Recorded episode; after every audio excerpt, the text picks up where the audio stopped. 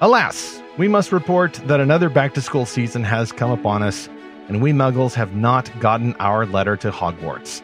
But since the 1990s, that infamous wizarding world has received plenty of howlers, not just from concerned Christians, but also from zealous fans and critics, and these days, even sexual activists. One recent podcast, The Witch Trials of J.K. Rowling, brewed all of this into a bubbling cauldron of controversy. Now, our own staff writer at Lorehaven, Marian Jacobs, who is crafting her own book about a biblical Christian worldview of fictional magic, appears in our studio to help teach defense against these dark arts.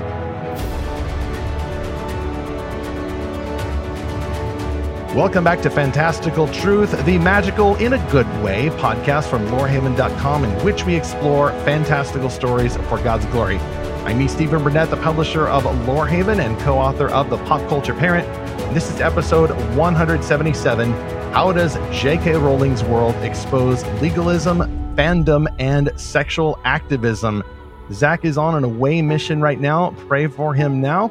Uh, but Marian Jacobs is already in the studio. I'll just go ahead and say that she apparated in here completely uh, skillfully. She passed all her exams. Marian, great to have you in the studio again. Thanks. Great to be here. Have not splinched myself, and uh, I'm happy to talk about all this. Yes, that can get kind of violent, and this episode will not necessarily be violent, but if you listen to that podcast I mentioned, this is actually our first episode, by the way, talking about someone else's podcast, and they haven't paid for it or anything.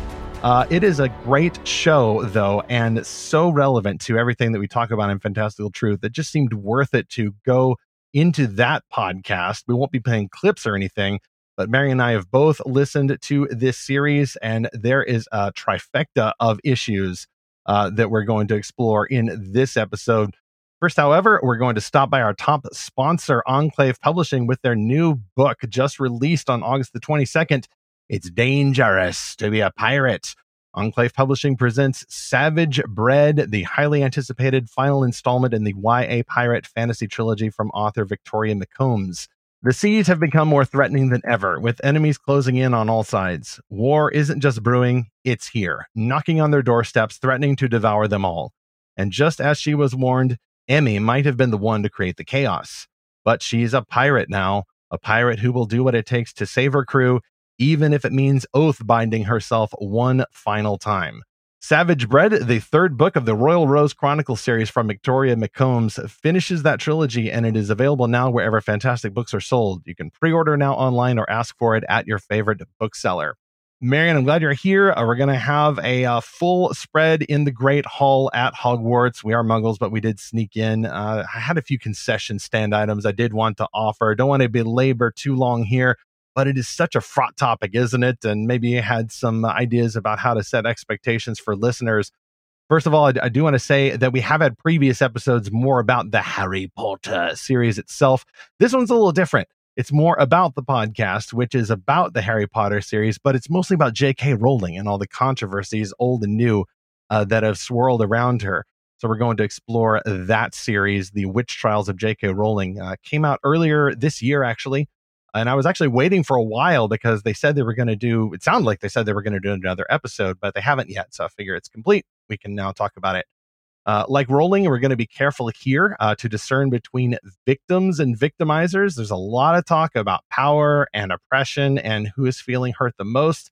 So we're going to get into some emotional stuff here, kind of like how Marian and Laura McCarry and I did in our previous episode about church trauma. The podcast, by the way, not this episode, I'm going to behave myself, Marian. I know you will. Uh, but the Witch Trials podcast includes gratuitous examples of gross worldviews and misogyny and vulgar quotes, uh, especially when people are getting mad and trying to hit each other with their brushfire words on the streets. Uh, it's not great. Just be aware. There's some really R-rated stuff in that podcast just from there the quotes that they're doing. Yeah and they mean that to be uh, outrageous. Like they want you to hear exactly how toxic uh, some of the internet responses can get. Right. Three terms defined here legalism, right there in the title. When we say that, we mean any unbiblical rules that people treat as biblical when they're not. When we say fandom, we mean any group of uh, viewers or readers of a story who like the franchise. They dress up, they do uh, fan art, you know the rest. Uh, most importantly, maybe when we say sexual activism, or the term I use is sexualityism for the religious and social beliefs there, Uh, we mean this uh, newer political, religious, and social cause that really does prize the idea of human sexual autonomy and identity over traditional views of those things, whether biblical or just culturally conservative. So that's what I mean by that. There's some other terms I might drop, but if we need to, we will define those in any interaction from this show. Finally, this is part of our Back to Magic School series, so it's a little bit more philosophical. Uh, maybe feels a little bit more educational, but even if you didn't get your letter to Hogwarts, uh, you got your letter to Fantastical Truth. We do think, I think, Marian, and I want to ask you about this. Um, how did you find that podcast, though? Uh, the Witch Trials of J.K. Rowling, just overall impressions of that before we head into chapter one here. Wow you come away from each episode just reeling honestly i did i i just felt you know i had so much empathy so much insight into not only harry potter um, j.k rowling but just how these things came about um, the just the backstory of everything that we've seen already for for a long long time um, in the news any any backstory is going to give you empathy and this one definitely does it does. And you empathize more with the characters of Harry Potter because you're getting to know the author of the series. And there's a lot of critics now who have literally said, J.K. Rowling is dead to me. She is no longer the author of Harry Potter, which is just a microcosm of rebellion against the created order. You're trying to literally erase the author of a franchise. That is just silly. Uh, it's a grandstanding, preening act of power that really doesn't even bear mentioning, except that it's just so goofy. I think I recommended this podcast to you because we'd found out that you had signed for that new book, the nonfiction book, the scriptural analysis and guide to discerning fictional magic. You had gotten a contract for that. Uh, and I believe you're aiming for a release date in summer of 2025. Uh, that's from right. B&H Publishing without giving away your book uh, already in progress, I'm curious what you've gained from this podcast, The Witch Trials of J.K. Rowling, that has fed into your research for this project. Yeah, good question. I think I already was toying with the idea of possibly having like an an entire chapter dedicated to analyzing Harry Potter. And I was like, is that really necessary? after coming away from this podcast i realized i think it is necessary i think it's it's such a phenomenon for our society it's one of the biggest if not the biggest children's book has sold more than you know narnia or any of those it's such a huge question in people's minds and and i really want to give voice to some of um, jk rowling's concerns and intentions behind the book too without being too biased towards her. I, I, definitely want to portray what the Bible says and how we can discern things through a biblical lens, as that being my primary motive. Absolutely. We're using our Bible lenses now to discern not just the Harry Potter series and enjoy it, yes, for the good that's in it, uh, but also to engage the ideas that are in it that are not biblical. The wise, mature Christian can do both at the same time, but you can also do that with a fascinating personality like Rowling herself, and I think Marian, you and I uh, were both observing, even from a distance, uh, back in the, I guess it was actually the late 90s when it started. And nobody knew who this person, J.K. Rowling, was. But suddenly, here's this woman off in the UK somewhere who's written books where kids go off and practice witchcraft. And there were rumors and things about her herself being a witch. Uh, that's what the title of this other show uh, is alluding to uh, that people are still treating her like a witch, but uh, decreasingly the Christian types and uh, more of the folks who would also disagree with Christianity. It's almost been a polar shift, as we've talked about on another show. Well, let's go to chapter one as we talk about the, these three ways that J.K. Rowling's world uh, exposes things. Titled chapter one that her fictional wizards uncloaked Christian legalism. So, some of y'all still struggling with Christian legalism uh, in our faithful listening audience. Uh, this section is for you. We're going to talk about a little bit here. And Witch Trials episode two also focuses on this. But I would like to point out and ask you about this, Marian, that that episode to me seemed almost to a fault balanced and even kind, I think, to evangelicals who were afraid of the Harry Potter series or concerned about the Harry Potter series to try to follow their example and put that in a positive light. Uh, you know, they're they're quoting from preachers at the time. Like I think I heard a John MacArthur clip in there. There's a John Hagee clip in there. Mm-hmm. Uh, talking about how Harry Potter is going to corrupt your kids and get them into the New Age movement and spellcasting and things. But the podcast itself was it, just like Rowling was very kind. Like Rowling herself, for example, was behaving, um, at least now, I don't know how she felt then, but she was behaving jolly decent and saying, you know, I understand how people were getting alarmed about this because the Harry Potter series just got so big so fast. And even when she was talking about a bomb threat at one of her book signing events, she said that it was allegedly from uh, someone on the Christian right. Uh, they never found out that that was true. So she just seemed to take great pains to clarify that they didn't know who actually called in that bomb threat. Yeah, I, you know, I did feel like it went by way too quickly that the most of the podcast was focused more on current events. And honestly, I think that that they're going easy on you know the christian fundamentalists oh okay um was honestly maybe it's just a just a, a symptom of time passing um, it seems a know, little less dangerous and irritating now because it's old. Yeah, mm. yeah, yeah, yeah. It, it, po- possibly, I'm guessing. You know, maybe she has. You know, J.K. Rowling herself is dealing more with current crises, um, and less with you know the Christian fundamentalists back years ago who were threatening her life and calling her a witch. But I do think that it, the problem was severe and continues to be severe, but it's not hitting the news. Right it counts uh, for who is doing the podcast. I, I, was less familiar with this host. I was familiar with the organization that put it together. It's called the Free Press, and it's started by uh, journalists and pundits, uh, mostly journalists, like Bari Weiss, for example, was a New York Times journalist, but they kicked her out uh, for not being socially leftist enough, uh, despite the fact that she is an identified practicing married, put that in quotes, same sex attracted woman. Uh, she wouldn't call herself culturally conservative, but she's a fellow traveler with cultural conservatives just because she doesn't go in for the authoritarian cultural left type stuff. So she started this group called the Free Press. She seems to legitimately want to pursue objective journalism or as close to it as possible. And then the host of this podcast is actually named Megan Phelps Roper. The Phelps should sound familiar if you're keeping up with outrages in the early 2000s, because there was a cult, uh, probably still around, but a little less in the news now, uh, called the Westboro Baptist Church. I put Baptist in quotes too, as they aren't Baptist. They probably aren't a church. It's basically one family and some hangers on who at the time were going around protesting military funerals and using vulgar language and just behaving very, very unchristian, even while they were making a lot of culture war points. And they got themselves in the news a lot because they were nasty. Well, Megan Phelps Roper is a member of that family. Uh, apparently, I think a daughter of the founder of this group. And then she says, I think in a later episode, uh, she tells more of her story.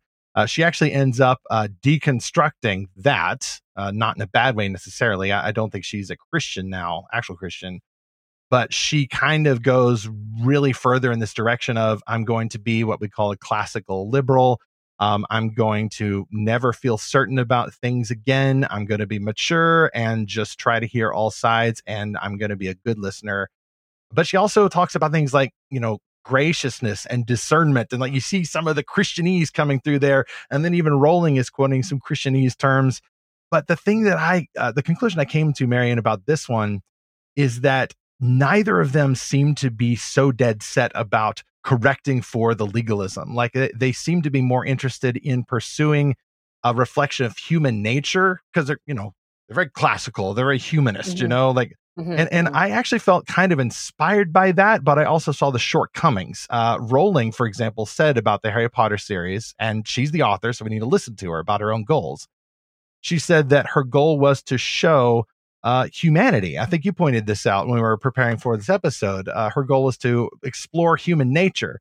So she almost seems to me, Marian, to have uh, Rowling to have a biblical anthropology Mm-hmm. But she needs a biblical theology proper, like theo, God. She lacks or doesn't regard a proper biblical study of God. So she has a lot of great ideas about people that are almost biblical at times, but her world and her herself uh, doesn't seem to have any place for the idea of a divine influence. You know, I, I, think it's so, so difficult to talk about this because it is. I think that she is very private about her actual feelings about God himself and about Christianity. You can hear that in her voice, right? Yeah, I yeah, I think so. I think that we probably just don't have all of the information that we would need in order to really come to that conclusion. Um, I think that she definitely identifies with being on the left. You know, she is actively would fight for gay rights, but not trans rights. Right. She is, you know, so she draws that kind of moral line there. Um, she's pro-choice as a as a feminist, and uh, but at the same time, you see intentional, and she has said intentional religious and Christian gospel themes throughout the story um, that she intentionally hid as she was releasing each book so that people wouldn't guess the ending. And honestly, like I had someone recently say to me that they felt like the ending of Harry Potter was more Christian than Narnia. Ooh. Um, wow. And I think, yeah, this is quite a big statement, but I think the reason is because there's probably more nuance. There's a lot of more, um, you know, spoiler alert, Harry Potter is a Horcrux, you know, taking on this curse. I, I become the curse. I, you know, I die for those that I for my friends and enemies by the way. The movies don't show that but the book does. Yes that, that's true that's true. And i think that the nuance of just how uh ju- the gospel themes there honestly like depicts something of a christian worldview. And so yeah it's interesting her focus on human nature. But i think as i as i've said to you before i think that personally i feel that anything that we find to be human nature shows a desire, a yearning that can only be satisfied in Christ. Now, whether she would reiterate that, we just can't know because she hasn't said. Right. And it would be a mistake, by the way, to say, well, she's on the left and she has an unbiblical view about same sex attraction and uh, individual rights. I would call them synthetic rights, you know, novelty rights that people are fighting for at the political level and not so much grounded in a, a, a Judeo Christian tradition that argues for human rights.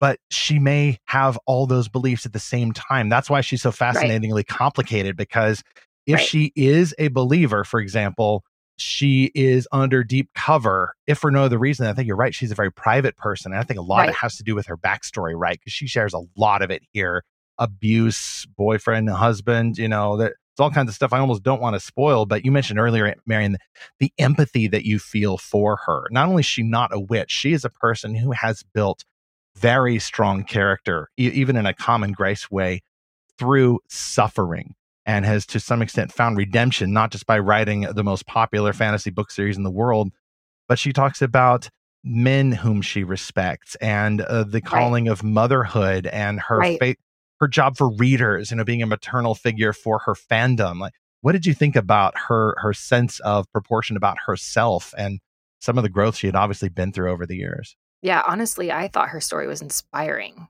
It is. Um, I thought her intelligence, her wisdom, her uh, desire to really know the truth regardless of whether or not I agree that she has the truth in, on certain topics, that's beside the point. Like, I think that it was all so genuine. And um, I honestly, like at the end of this podcast, all I felt was I, I just sat down and prayed for her because, oh, and I just felt like, what an incredible person. Like, I would just love nothing more than to just like get coffee with her. that is just what I was thinking. Like, I, I wouldn't even want to. This may sound terrible and anti Great Commission, but I would just want to pick her brain a little bit. Like, uh, not to pry, not to be a gadfly, uh, but just to ask what she's been reading and you know where she researched her ideas before she decided to make her infamous tweets uh, a few years ago and just connect with a fellow traveler. Uh, in our last episode, we were talking with uh, Ted Turnau about specifically how Christians ought to engage culture by planting creative oases as kind of this middle place for Christians and non believers to meet uh, around faithful Christian creative expressions uh, that build bridges with their neighbors. Uh, and this is almost a, a kind of a, a, different version of that, where Christians and non believers, at least decent non believers, maybe we might call them noble pagans, for example, or, or just or just noble unbelievers who have common grace there. They do seem to seek the truth. They reject Jesus, at least for now, but maybe they're the types of person for whom Christ, uh, whom Christ would tell, "You are not far from the kingdom." I love meeting people like that. And and I think Lewis, uh, speaking of C.S. Lewis, you know, he had characters like that in Narnia.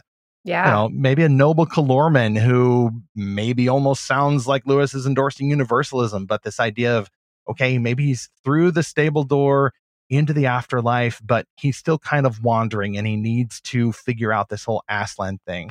I think praying for a person like that is exactly the right response. Yeah, she just has such a heart and such a mind for seeking out what is real and what is true. And I think that's really evident in this podcast.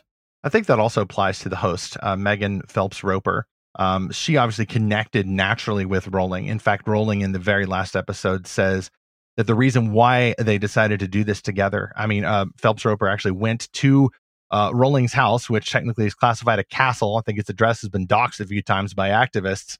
Uh, so I guess if you really want to, you can know where it is, but you shouldn't you shouldn't let her be private you know let her take care of her kids and and write detective books under a false name you know like like any normal person would uh, Phelps Roper interviewed her twice, uh, and they had a very open and honest conversation. And they obviously share a deep love for trying to find the truth uh, from this more traditional uh, humanist perspective that has been somewhere deep down informed by Christianity.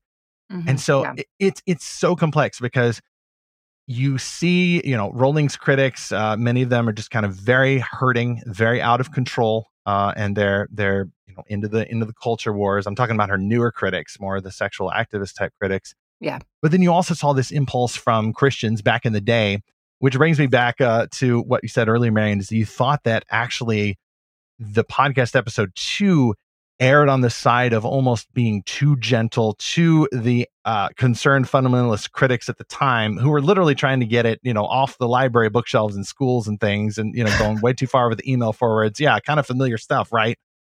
Um, and Rowling was sympathetic. Uh, Phelps Roper was sympathetic. Interestingly, you know, given their both of their negative experiences with more culturally conservative Christians, I find that interesting and also inspiring. But I think you mentioned it. I think it's right, and I want to elaborate on this. That it seems safe now to view those people as just misunderstood uh, when the loudest and most angry people are, are, the ones you know cussing an r-rated streak on the street and right. then they add the little reverb effect in the podcast you know the christians were nasty often in their legalistic fervor uh, zeal without knowledge we might call it but they weren't cussing on the street so i guess it feels safe but you and i may have had a different experience with some of that stuff yeah, absolutely. I, I mean, obviously, the reason I'm even writing the book that I'm writing right now is because I think that this is still very, very prominent. Um, fantasy is still growing, witchcraft is growing at an exponential rate. The amount of people in the new age now is just unfathomable. I mean, you just walk into Barnes and Noble, and in the little atrium, you find books on witchcraft and the new age. You walk into any little kitschy store, like down by the beach, anywhere, whatever, and you will find books on witchcraft. It is it is the new thing. It is a huge, massive trend. And um, so I think it is very, very important for us to continue having this conversation about the occult. And one of the things that I felt like was um, very interesting um, and and really shows the disconnect between Rowling and her critics at that time. The legalist is that she doesn't believe in magic. She does not, but the critics often did, and the Rowling was teaching it. Yes. And and and here's the that's why this is such an important conversation to have. Why we need to know is because people, Rowling and her critics, don't understand magic. They don't know what it is. They don't know if it's real. They don't know how it's real or what the Bible really means when it prohibits it and how someone can and cannot get involved with magic. They don't understand the theology of magic, which is, you know, why I'm talking about this. But I also think that is why they were so angry because they didn't know how to categorize this book properly. Right. This is this is absolutely 100% a witch hunt because people are saying I don't understand magic. I know that this is scary. I'm afraid. And people are afraid of things they don't understand. And I think that that gets into that a little bit. I don't want to I don't want to jump ahead too much, but it does get into that a little bit with the Salem witch trials is that people want to um, think that well witchcraft is an abomination to the Lord and the Bible calls it an abomination because it is one of the worst forms of idolatry. And so, therefore, if I find evidence that somebody is guilty of this thing, then I have the right to kill them. Because that is you know leviticus 20 thou shalt not suffer a witch to live. Like even uh, even non-christians know the phrase anyway the paraphrase. Yeah yeah. So so there's there's they feel as if they have the right just like people just like the puritans did to hang witches. They have the right to to enact justice on somebody who they find guilty of of this abomination and um, i think that's just a complete misunderstanding of of the biblical view of this topic. Marian i invite pushback here uh, with a statement i'm about to give. If in the late 90s early 2000s whenever it was true that rowling's books were pushing actual witchcraft would it have made more sense for christian parents and others to have concerns and even try to persuade public schools to take them off the shelves. I think that if they were truly promoting real witchcraft and the the genuine occult, I as a parent would have concerns. Now, would I go to the school and ask them to take the book down? Probably not. Right. Um, because the, it is a it is a discernment in which I we exercise within our own home and it's something that I I would talk to my children about, but it's not something that I would probably go to the school and ask to be removed. No. Right. Uh, that there I think is a question of wisdom. Is that something that you as a Christian parent feel called to and lots of Christian and other culturally conservative parents whose kids are in public school, they do now feel called uh, to go to the public school and ask for books with legitimate harmful, you know, sexually toxic content to be removed uh, I think they have a point, or maybe you should completely different topic. Though. It, it is, but this podcast ties them together by saying that there are some uh, cases. Uh, you know, it's not a political podcast, but there are some uh, cases now that were decided back then uh, that relate to the similar struggles when parents are going to the school board saying, "Hey, we need to take the book off the shelves," and then other people see that and they think, "Well, yeah, but back then you were doing that with Harry Potter and that turned out to be no big deal. Are we not doing the boy who cried wolf thing, maybe just a little bit? So you can see maybe how some people are getting confused about that. And mm-hmm. either way, I think it's just more incentive for Christians to discern if you're going to be concerned about witchcraft and occult practices and things, which you ought to be because God forbids them, they are harmful to you. They are uh, real you, too. You're real. Yes, we are not materialists like Rowling, apparently, at least in terms of magic. Like we do believe that there are dark spiritual forces out there, whether they're masquerading as aliens or witches or angels of light. You know, they are out there, and Christians disagree on the level of power they have.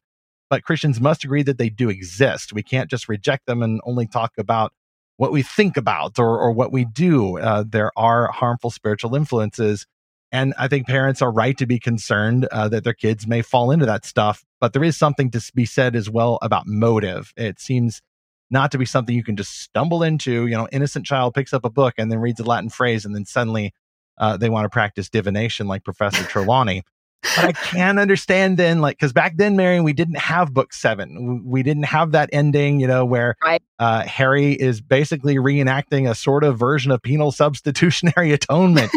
Uh, even more than Narnia, by the way. That's more, you know, uh, Christus Victor in uh, The Lion and and Wardrobe. And then they get the sacrifice done and, and right. move on to some other themes. Harry Potter builds toward it. I think there yeah. is an argument to be made that it is a stronger emphasis on that theme. But we didn't have that ending then. All we had was, you know, dark, whimsical, you know, people sneaking around a dark forest, drinking unicorn blood. You know, it did seem kind of scary at the time. Yeah, so it did. It did. How I'm sympathetic because I think that people don't understand magic. That's why I'm mm, sympathetic. Mm, yeah, and I think that people don't pe- gen, like people who are just saying, "Well, what should I think about this?" The you know, I don't know. Like that's a genuine concern and I'm hugely sympathetic to that.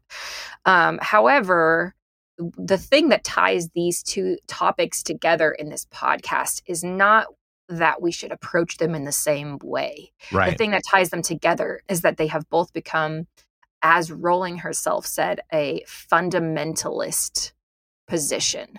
And she had like said it very very well that she is very concerned about the left becoming more and more authoritarian and fundamentalist in its nature and its activism and that they are beginning to mimic the attitude and uh, of the fundamentalist right to go out on witch, witch hunts and etc and uh, my way or the highway and i think that absolutely that is that is the uh, the through line here is the legalism. And so I, I, I don't think that these two that these two things should be approached in the same way. I don't think that if if there was a if there was a book about witchcraft in my child's school i would not approach it in the same way as if there was something about gender in my child's school. Gotcha. Because even though the new age is prominent right now I think that the way that people are becoming introduced to it is far more often in their own homes right or through a friend. WitchTok instagram witches Or- of or instagram online. social media yes yes or online and picking up a book maybe that's fiction. I have not personally heard a story in which someone was introduced to the occult that way. That doesn't mean it hasn't happened. It just means that i think it's probably lesser of a concern. And also um, the the desire that that heart instinct to want to to be involved with witchcraft is going to happen less often than someone who is struggling with sexual issues. Yes i agree. Because we are because that's just the human nature. We struggle with sexual issues far more often than witchcraft. So right now uh, people may still fear that witchcraft is growing you know just like they feared it was growing in the late 90s and early 2000s Yeah, well, and there is. was some evidence that it was. And they actually point this out in the podcast. You know NPR did a feature about you know the the wiccans doing their chants and syncretizing all different types of religions uh, and subsuming that into uh, wiccan ideas uh, but now I would say, and I've said it before, the fastest growing religion, uh, certainly in Western cultures, uh, post Christian cultures, uh, would be, I think, what I call the religion of sexualityism. We'll talk about more about, about that in chapter three. And what's kind of fun is that Rowling, you know, she may actually be not on our side with the magic, but for a different reason because she thinks more materialist about that. Whereas we as Christians believe that there is a threat there, just not necessarily in Rowling's books, unless you go there looking for them to endorse the idolatry you already have in your heart, uh, wanting to go off and control your world through means of uh, occult practices. Uh, it's the sexualityism, though, I think that is the uh, the most corrosive hazard that we're facing now. And unfortunately, Marian, we've seen even some Christian fans have been getting into that stuff out of an understandable desire, I think, often to be empathetic. But we can go into that more in chapter three. I know, faithful listener, that you have a lot to say about this topic already, and we still have two chapters to go. So, where you're going to want to go to talk about this is the Lorehaven Guild. That is our exclusive Discord server, and I saw an empty slot here, uh, the podcast, so I took it uh, to have ourselves as a sponsor.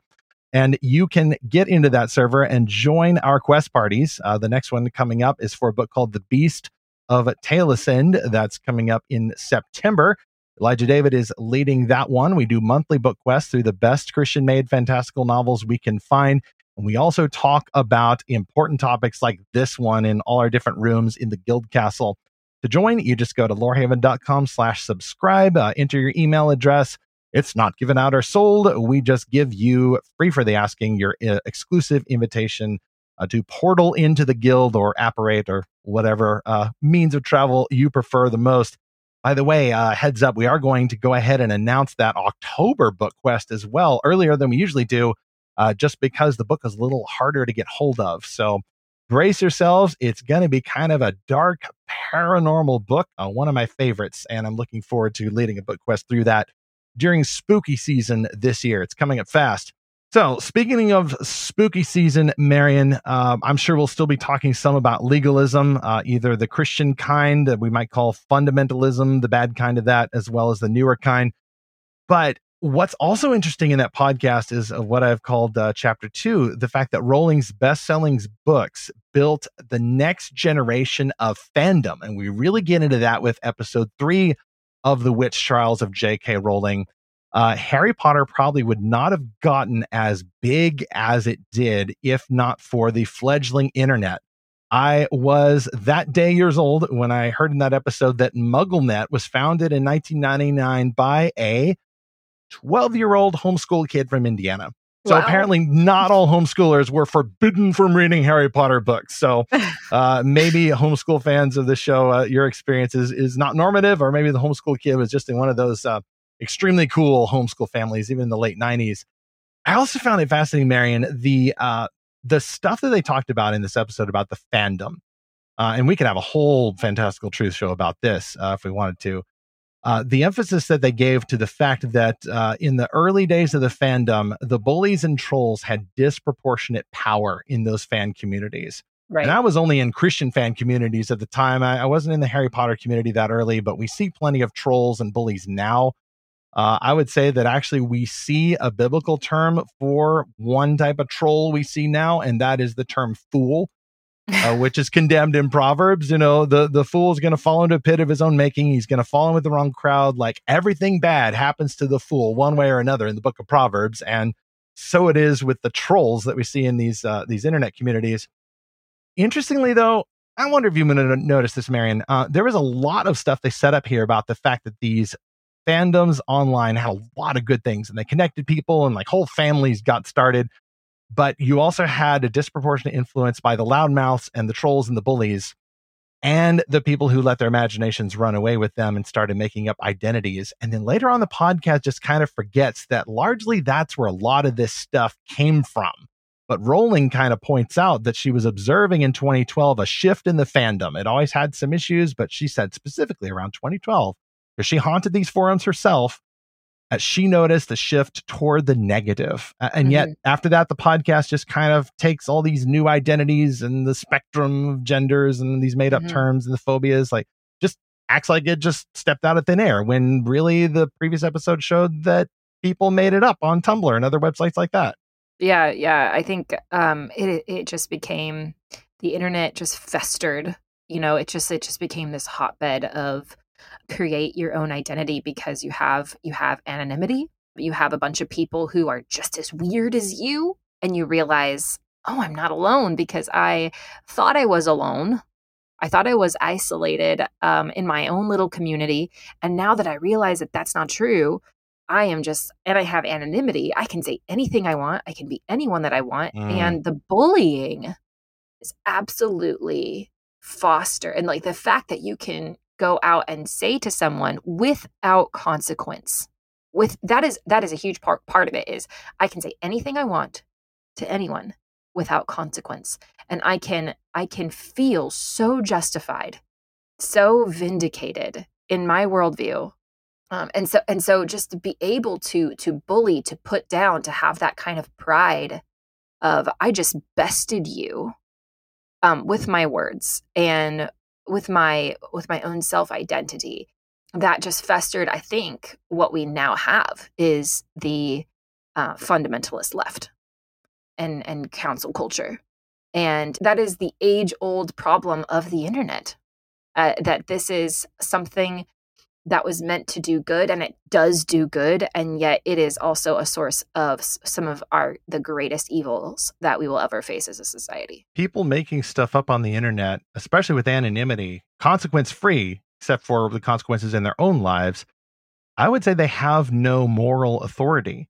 That's actually a phrase that i use at least to remind myself and occasionally i've actually turned it on a troll uh, who is assuming they have this moral authority and some mm-hmm. powerful force of novelty at their back. And all it takes, uh, at least for your own survival, is just to say to that person, like, you have no moral authority to make that claim. Just to not give them the ground, uh, to not give them the assumed power that they assume to themselves. Yeah, it's really, really interesting that you bring up the the topic of authority because that's something that that Rowling talked about herself throughout the podcast is that she has always been anti-authoritarianism. Now, what she means by authoritarianism is people who take their authority and use it to coerce and manipulate and abuse those who are beneath them. And which is thus the bullying. Um, I don't think that she really meant that no one should ever have any level of actual authority I'm assuming, although she didn't pointedly say that. But I think that it is people who believe that they have authority in themselves. They are the authority. They need no other authority because uh, I think this this speaks to the heart of human nature. It speaks to the heart of honestly, actually, the occult. Um, as I've been learning late recently, is I am my own god. I am something in me is divine. I can create my own reality. And, and to some people, the occult is the way that they do that through the supernatural. However, people who are who are in this sexualityism, as you say, um, are creating their own reality. They are their own God. They can decide who they are. And the authority, they don't need a loving God who knows what's best for them as a parent does, because they reject that as authoritarianism. When in reality, God does not coerce, He does not abuse, He does not manipulate. Any authority He has is to say, if you do it my way, you're it's gonna be better for you. You're gonna be actually happier. You're actually going to be blessed if you do things my way. I know that this thing that you think is going to make you happy is going to hurt you in the end. And that's not authoritarianism. So, yeah, it's just that rejection of that loving parent, um, a rejection of him as being a wrongful authority figure. That was a huge theme for me throughout this podcast. Another big theme is just the legacy of broken families or broken relationships leading i think to people like often on on this movement in the left rejecting legitimate authority, like you said, Marian, not just authoritarianism. Rowling can sort between them, even having had very clearly some very traumatic relationships. Like her mother died early. You know, she suffered domestic abuse and assault and all kinds of things, you know, having to steal away in the dead of night. And we almost didn't get uh, the first Harry Potter book. And to know what that's about, you have to listen to the show even after all that, Rowling has the capacity, and we're going to sound like stans here, by the way. Let's just admit it. Um, we definitely just have our disagreements, but she does have the capacity to show uh, critical appreciation, which is a phrase Ted Turnau used uh, previously, for her own fandom. Um, she is not above engaging with that and saying, okay, what are like, she could read the pop culture parent and, and say, okay, so I see the good, the true, and the beautiful in the fandom for the books that I wrote but I also see the idolatry. She'd probably use another word. I see the authoritarianism. I see the people who are not reading the books right. And they actually think that they know the books better than me, which is just ridiculous. Yes, absolutely. so ridiculous. so ridiculous. Yes. And and the which even more ridiculous is that logically that person wants to be heard for their intent uh, rather than be interpreted the way they're insisting on interpreting everybody else. So it's just absolute death of the author. Um, it's literally on the same spectrum as the sin that sent Satan from the presence of God, you know, rejecting yes. the creator. It is, uh, it is the height of arrogance there. Mm-hmm. Um, it's amazing common grace that we see in Rowling's life, uh, particularly because, like some of her characters versus uh, the Daily Prophet and the mainstream media in uh, the Harry Potter wizarding world, she seems to have a built in natural resistance to media trends uh, even though like she is a superstar. And so she doesn't buy into a lot of mainstream media stuff. And she doubts a lot of institutions like, you know, higher education and the, and the healthcare industry and things like that. She also uh, didn't buy into the whole rhetoric in the 90s that the internet is here. We're going to have a collective consciousness. Uh, this is the age of digital Aquarius, and we're all going to learn to understand each other from across the world. You know, it's going to be the Epcot Center dream. We're all riding on this spaceship Earth. Well, now we're dealing with reality. And they even say that in the podcast. Uh, the internet now, social media especially, has uh, exacerbated the deep disagreements that we have, the traumas that we have, the different religious worldviews that we have. Someone on the podcast says social media has corrupted the dream. Well, we know it actually corrupted the dream. It was da, sin. There it is again the greatest ignored villain in this podcast. And yet, I think the Harry Potter series presents sin very well. Voldemort says there is no good or evil, Harry. There's only power, and yeah. those too weak to seek it. An incredible rebuke of moral relativism out of the gate. Book one yeah. for kids, you guys. Mm-hmm. Um, that is astounding. And then there's yeah. more stuff here about big tech and the profit motives and, you know, valuing the profit over humanity, turning it into an idol. Marian, I was uh, kind of especially engaged with this idea I kind of alluded to earlier that you had this war on the internet that is kind of now been evolved into the real world and it's ghastly. Basically, it was 4chan versus Tumblr, according to the author of a book called Kill All Normies. And this idea that a lot of the stuff like uh, cultural appropriation and that's problematic, like it did start as Tumblr memes and now it's just kind of common parlance. Like, how did you feel about going back to kind of the elemental origins of these culture wars? Yeah, again, I, oh gosh, I feel like a broken record because I feel like anytime I ever write anything or get on this podcast or really talk at all about anything ever, I'm going to talk about extremism and overcorrection. Yes. yes. And this is I'm sorry. I just this is just my soapbox because um I see this everywhere. And I've said this recently like a great illustration of this is um, what they call Newton's pendulum, which is those four little balls, you know, on the strings, and you just you pull one up on the one side, and the other one just like shoots off in the other direction, and it's just this constant back and forth of them just like shooting each other in opposite directions. That's that is our world. That is it is absolutely a part of human nature and and Rowling even gets into that uh, in one of the i think second to last or last episodes in which she talks about men going off into extremes because of how badly they are treated. And i think that tumblr and 4 4chan or 4chan I don't yes, even know. Well, 4chan there was an 8chan 4chan is like where 4chan. the basically is associated with the alt right. Like the right, actual yeah. alt right, not just someone who is regular right, it's actual alt right. Right. Uh in incels, you know, angry young men, uh trolls, right. nincompoops, malcontents, you know, guys sharing mm-hmm. cartoon frogs ironically, whatever yeah, that, all, that's kind of where all that always all, in both of these, of course, there's always porn, um, right? And right. so, um, in their own ways, in their own um, categories, and I think, yeah, but go, yeah, to go back to overcorrection, like that, it is just the epitome of that. There's there is no place more primed to to display the dangers of extremism and overcorrection and being in stuck in reactionary thought patterns than the internet.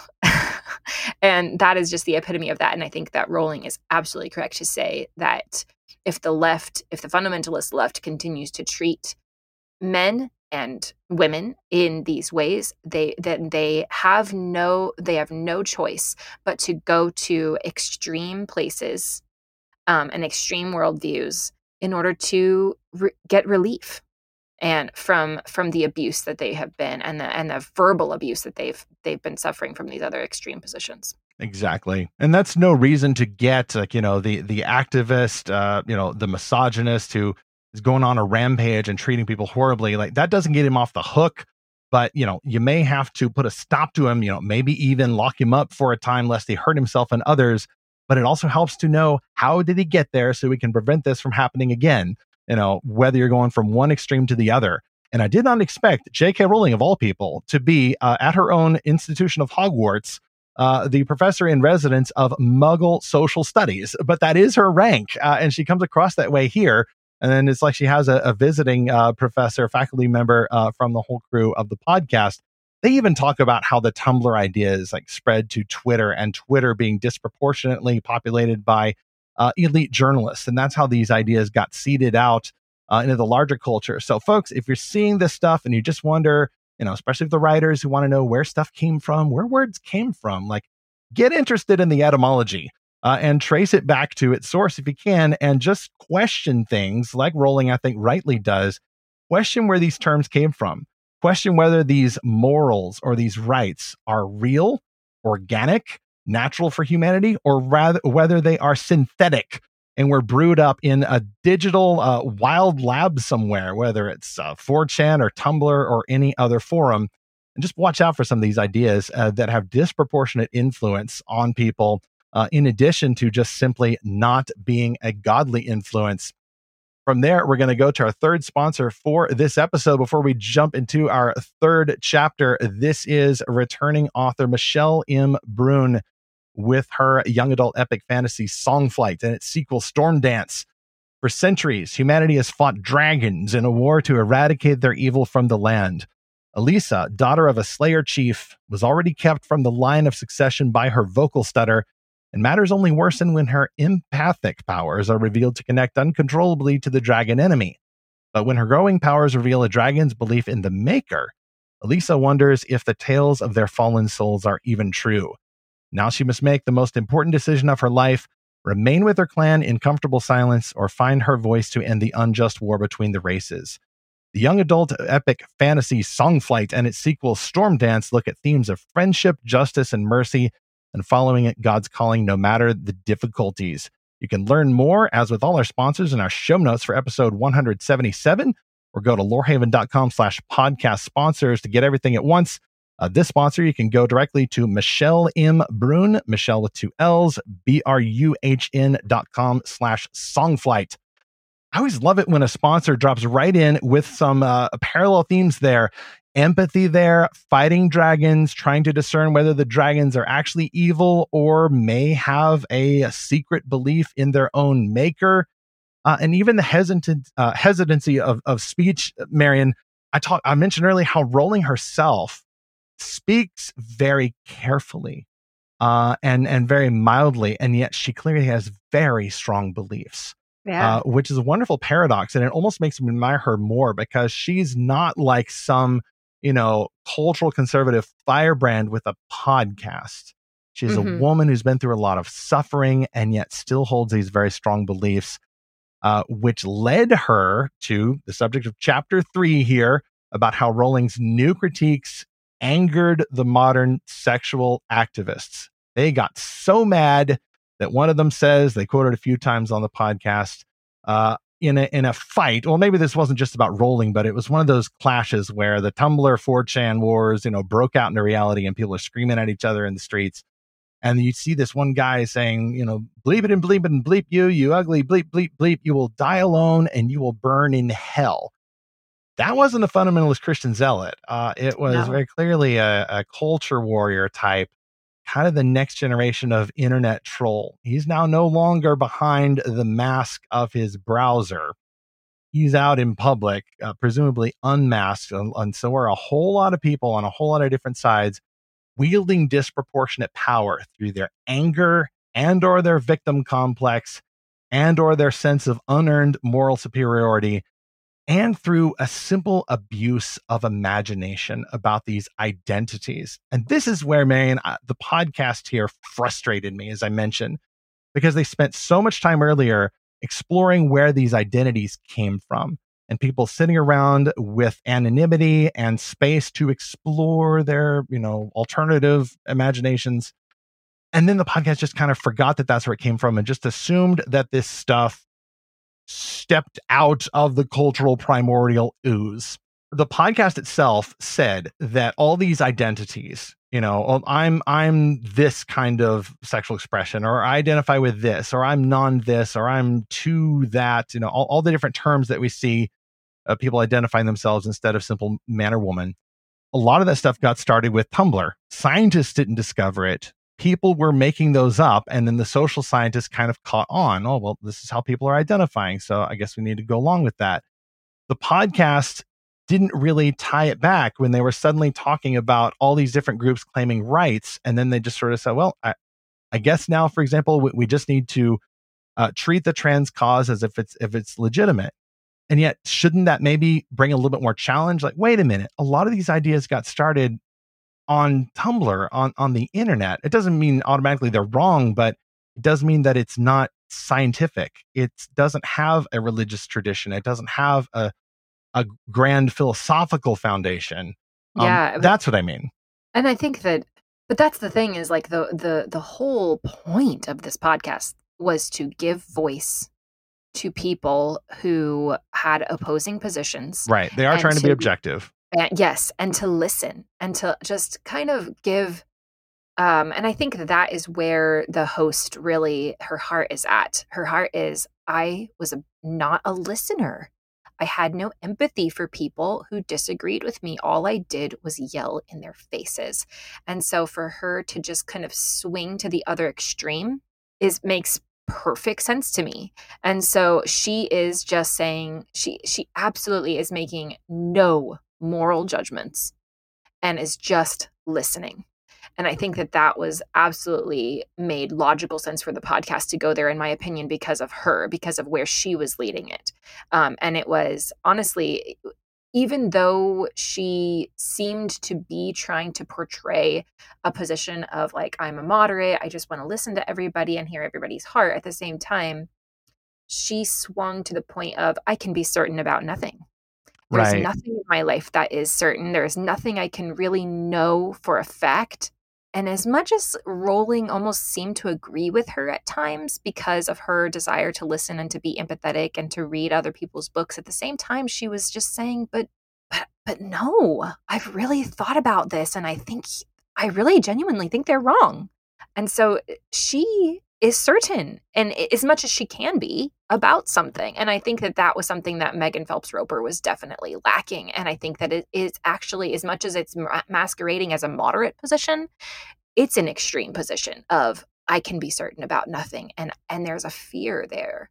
There's a fear of what if I'm wrong again? Because she was wrong. She was a fundamentalist. She was in a fundamentalist cult and she hurt people. I think there's a deep seated fear there of like of what if i hurt someone again what if my words hurt someone again and um and that's yeah so to take that extremist position makes perfect sense to me it does and, and that's a good point is that it, one could say for the host that it, it, it is an arguable overcorrection from absolute certainty about lies and legalism and really hatred all disguised in evangelistic terms, uh, which uh, which it's all messed up. It's it's an absolute mess there uh, with that with that cult that she got out of.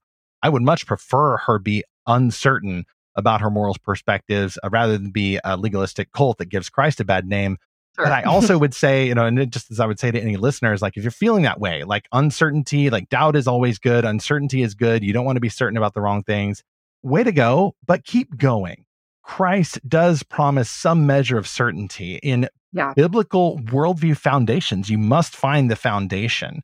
Get rid of the stuff that you should not have been certain about and get back to the stuff that you should be certain about. And I think you're right, Marian, that Rowling yeah. is certain about things. And specifically, she's certain about the things that she started tweeting about. She still believes in human autonomy. She believes in same sex attraction and, you know, this redefinition of marriage and all the, all the culture stuff. But she does not believe that a woman can turn into a man and vice versa, and then ought to go into the spaces of the opposite sex. Right. If for no other reason, then there are people in there who are legitimately fearful Vulner- and victims vulnerable. Yeah, vulnerable. Yes. Yeah. Yes. Objectively vulnerable. Yeah. I think that her certainty about that, because she is so, she is right. These people are vulnerable. She's right. We have to protect them. And um, her knowing that, being certain about that, um, really speaks to her character in this in this um, and but at the same time there is that desire in both of them to be empathetic and to see the individual. And I think that that is what we are missing in cancel culture and in fundamentalism, honestly. Both. We are we are lacking the ability to see the individual as Christ sees them. For the far right, even in this in this cancel in this culture war, you know we've discussed this privately, but um, you know that my position is always one of of compassion, compassion to the individual, because when when I research these topics, I I am far less inclined to look at, you know, how is this affecting our schools? How is this affecting our bathrooms? I'm much more inclined to um, look at first of all the theological position of it always, um, and to really be grounded in truth. Um, because that what the Bible says really, I am certain that it is right. Whether or not we're interpreting it right is is um, is what is can be not certain. I always, then after that, I go to personal testimony um, because this is something that I have not experienced. So I want to have empathy for this person because I think that's what Christ would do. And I think that going to that personal testimony and hearing someone's heart and hearing, um, so I, I have heard multiple testimonies, many testimonies. You can just look them up on YouTube of people who have, who were trans, who who transitioned and then were saved. And I am a believer in um, long suffering evangelism and discipleship of people who are genuinely hurting. Amen. And people who are genuinely in pain. And and I think that one of the greatest um, like harms that is being done by cancel culture and by the fundamentalist left and even by the fundamentalist right or the far right, is that when we only focus on the, the culture war and when we only focus on legislation, we forget the individual. Even Christians, we forget to say, Did you know? And, and we're just out there fighting for our rights. When in reality, we need to say to these people, Did you know that there are resources out there that can help you with this? That are not that, that that don't require painful surgeries and injections that will not permanently change your body and that you can find and that that, that it's that that heart of Christ with the woman at the well. She was a serial adulteress and he said to her like you're you're searching you're looking for something you're looking for it in men and in sex and you will never find it. You will always be thirsty. You will always have to keep coming back to this well. You will always have to keep going back to this men and you will always be thirsty again. And and you think that you're satisfied for a little while and then you're thirsty again but i will give you living water and you will never thirst again. And that is the message that we should have for these people people who are in the occult people are who are who think that transitioning is going to is going to make them happy. So you you may be happy for a little while. You may be but you will be thirsty again and only jesus will satisfy you. And i think to to say to con, to consistently be focusing on the culture war and legislation and what is in our movies and what is in our schools is going to event like is going to harm the witness of being able to say jesus is enough for you Jesus is the answer. Look, look, here are the resources that we love you. And I think that, and I saw that. I, even though I think that what is ending up on Twitter from Rowling tends to be more more culture war. oh, tone. she's definitely more combative. I think she's adapting her voice and her snark to the she's, medium. Yes, and I I I, no I would I would say that that is one thing that I disagree with is that culture war tone online where personally I would find it, eh, but when when she speaks on this podcast she she seems to really say I really do see and understand the pain that these people are going through. And and I think that that that is the key to being heard poss- potentially. Some people will never hear some people will never want to listen. But for some of those people to be pulled out of what the, of the cult that they are in is to say i see you i hear you. There are other answers. There are different answers out there for you. Amen to all of that. Uh, you cannot go after the public policy and the movies and all that stuff, uh, do the culture war stuff, and call it a day. The Christian's job is bigger than that. And often the Christian's job will be, uh, believe it or not, not to do those things sometimes. You, we're not called to be always on any more than during an actual physical war a soldier is called to be always on. There are tactical retreats. There are armistices with the enemy. There are uh, territories traded and prisoners swapped. And even if you are to grant the culture war metaphor, and I'm actually hoping to go over this a little bit more in our next episode if we plan it right, then you need to follow the rules of a just war. Like, there's some Christian ideas there that Christians can debate, and that would get us uh, a little bit too far afield. But we are called to reach out to the persons. And it's a wisdom call too.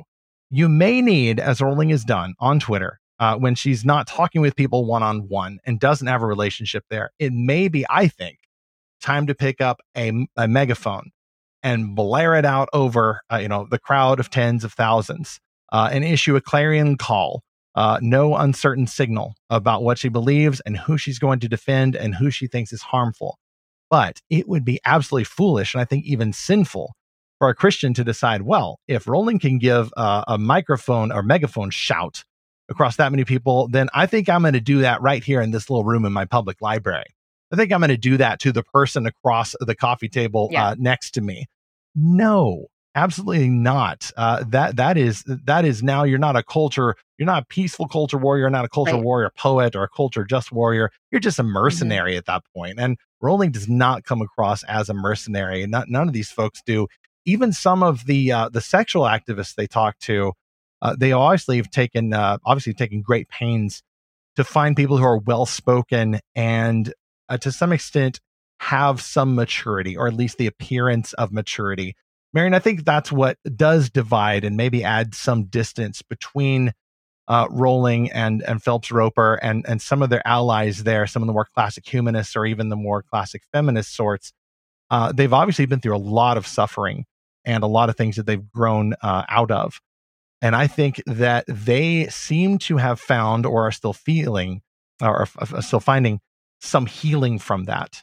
And I think that people on uh, on the sexual activism side, they maybe see that and they cannot understand that. They maybe assume that if that person is quiet, soft spoken, you know, speaks softly and carries a big stick, uh, but does seem to care, like that is alien and unnatural to the person who is still in great pain, whether it's from others' abuse or self inflicted. And so there's a divide now, uh, which is also kind of frustrating because then, you know, Rowling is saying, well, like, you know, here I stand, I can do no other, you know, I'm, I'm not going to budge from this.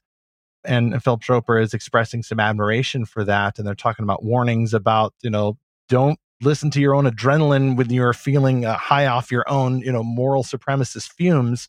Like, challenge yourself, be careful. But these people, the activists, like, they don't feel that they have that luxury. I think that they are just living in crisis from a difference between what they feel inside and what they're uh, hearing from the world and and they're talking all the time about how much joy joy joy they feel but it's very clear like they don't feel that and i think that's where the christian does need to show up and very compassionately, maybe a little subversively say, Hey, like I know deep down, like this isn't working. Like maybe you're feeling it's working now, but eventually right. it will not work. And Marian, I think it's already starting right. to not work. Like some of some of the train is losing steam in the UK and the health departments, and like some of the scientists are starting to ask questions, and even some of the journalists are asking questions. So right or wrong, culture warrior or not, like folks like Rowling with the megaphones blaring out, uh, even a little aggressively, are having some results. And then maybe that, in effect, can be like a kind of law that then drives more people lost in this mess uh, to the grace that can't be found in mutual understanding, but can only be found mm-hmm. ultimately mm-hmm. in the yeah. gospel. Yeah, I do. I do hope that that these kinds of things and that her position on this does actually reach someone. Um, I I have no idea how how that would happen or um, but but for someone who's wise and compassionate and intelligent and um, to be able to say hey like this isn't okay um, i do hope that that that that reaches people whether or not she's actually giving them something that will last is debatable at this point but yeah i do hope for that and i and i and i hope for with my own work to just speak into the legalism that still exists within the church um, and to create more empathy, to create more understanding and more um, compassion for people and um, who are trapped in things like the occult and um, and honestly any type of stronghold of the world in which we can we can obviously say this is demonic absolutely and i think we cannot discount that uh, we can't just blame the social medias or the political influence or the policies or the bad healthcare like there is some real spiritual oppression here. And for a yes. Christian, especially a Christian who has undergone some spiritual oppression and who understands the darkness from which we have been brought into the light by Jesus, like we should be led to that sympathy for people who are still trapped in it. You know, yes. if they're actively punching you in the head, you know, attacking the image of God in you, then yeah, you may need to call a cop to lock them up temporarily, but that doesn't fix the problem the law must eventually lead to grace. You know, put down the gun. Don't always fight the culture war. Uh, not always. You must also be aware of your role as as an evangelist. Like that is the Christian's job, uh, as Ted was saying in our last episode. You know, to to find those touch points. And Harry Potter is a tremendous touch point. A lot of people still lost in these ideas. Like uh, they feel that they can trust her or that they trusted her before she betrayed them, and you know, hopefully then like having her speak compassionately one on one to those people when she can, and then speaking uh, from her platform, not always with a megaphone, you know, maybe reminding them of some of the themes in her books. They're not just about acceptance, you know, without any limits at all. They're about also human nature and good and evil and standing up for what you believe in and fighting against the trends and doing what's right uh, for its own sake. Like those themes are in Harry Potter too. Yes. So Rowling, I think, has demonstrated then how to build one of those oases of imagination, even as maybe a non Christian, where people, you know, maybe they're not feeling thirsty. Maybe they're going off, you know, throwing sand into their faces instead of going for the water, the refreshing water that she's giving them. Right. But hopefully they'll go back there and then hopefully they'll find an even better, deeper oasis of imagination to connect with Christians who have a better answer than these power plays or these these victim um, uh, these victim defenses. Like Rowling, I think ultimately, and we'll, we'll draw to a close here. Like, I think you know, up, unless she starts bringing in something deeper than uh, a belief in, in a strong belief in human nature, ultimately it's going to come down to a power play. Who right. has the better victim story? Is it going to be the people who feel that their bodies don't match their souls and they need to change themselves and have everybody else recognize them by new pronouns? Are they the biggest victims? Or are people like Rowling and her tragedy of being abused and, and the women in shelters and you know places who, who've been beaten and abused? Like, do they have the biggest uh, uh, victim need? I could choose there, but ultimately we're dealing with a lot of different victims here and it's going to be complex. And I'm glad I don't have to solve all that on this podcast. We're just That's talking right. about it from the imagination perspective, but great stories and discussions like this that can hopefully help contribute to those conversations. So we need to pray for Rowling, pray for the folks doing this podcast, uh, pray for those Christians who are in government who have to reconcile all these thorny issues and uh, listen to some really loud voices and discern uh, who needs what. Uh, this is something that's going to be more and more important to Christians uh, going forward. Uh, Marian, there's a lot more to say here, I know, but I have no doubt there's going to be a sequel about this one. But in the meantime, uh, where can folks keep track of your work, uh, particularly with respect to that book, Discerning Fictional Magic from a Christian Worldview?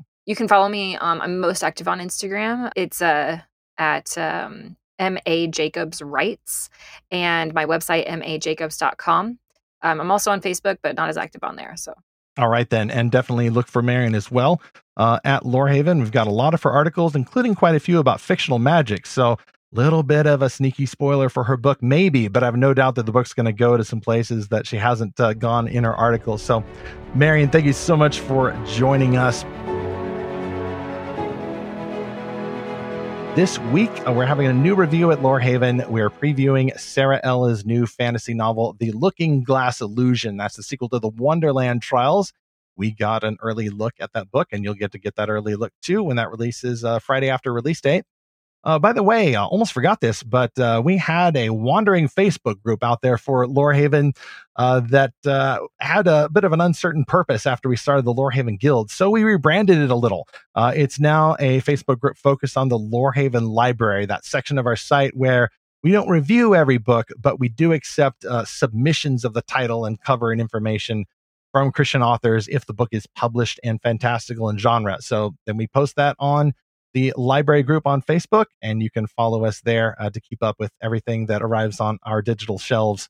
You can subscribe free as well, as I mentioned, for the Guild to get updates, new articles, podcasts, uh, reviews, and join the Lorehaven Guild and talk more about the complex issues like this one. Meanwhile, over in the com station, we had a few notifications roll in, but for the sake of time, I will focus on one from one hero of the guild called Blessed Artist HW. Uh, that hero loved last week's episode 176. I alluded to that one a lot more in this episode than I thought I would about those cultural oases. And uh, Ted Turnau, my co-author for another book, uh, his new book, talking about oases of imagination.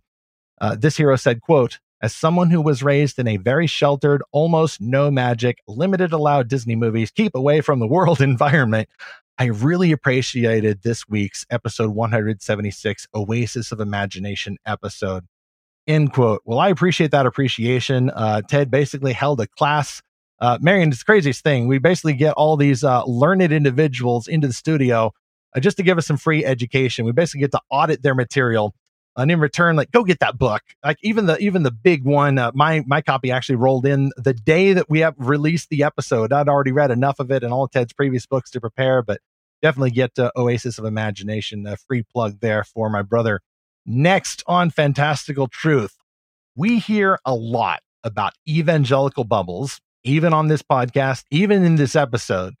People say that Christians ought not live in these kinds of insular spaces. Instead, we need to make better stories that help reflect our world and build those bridges with the neighbors.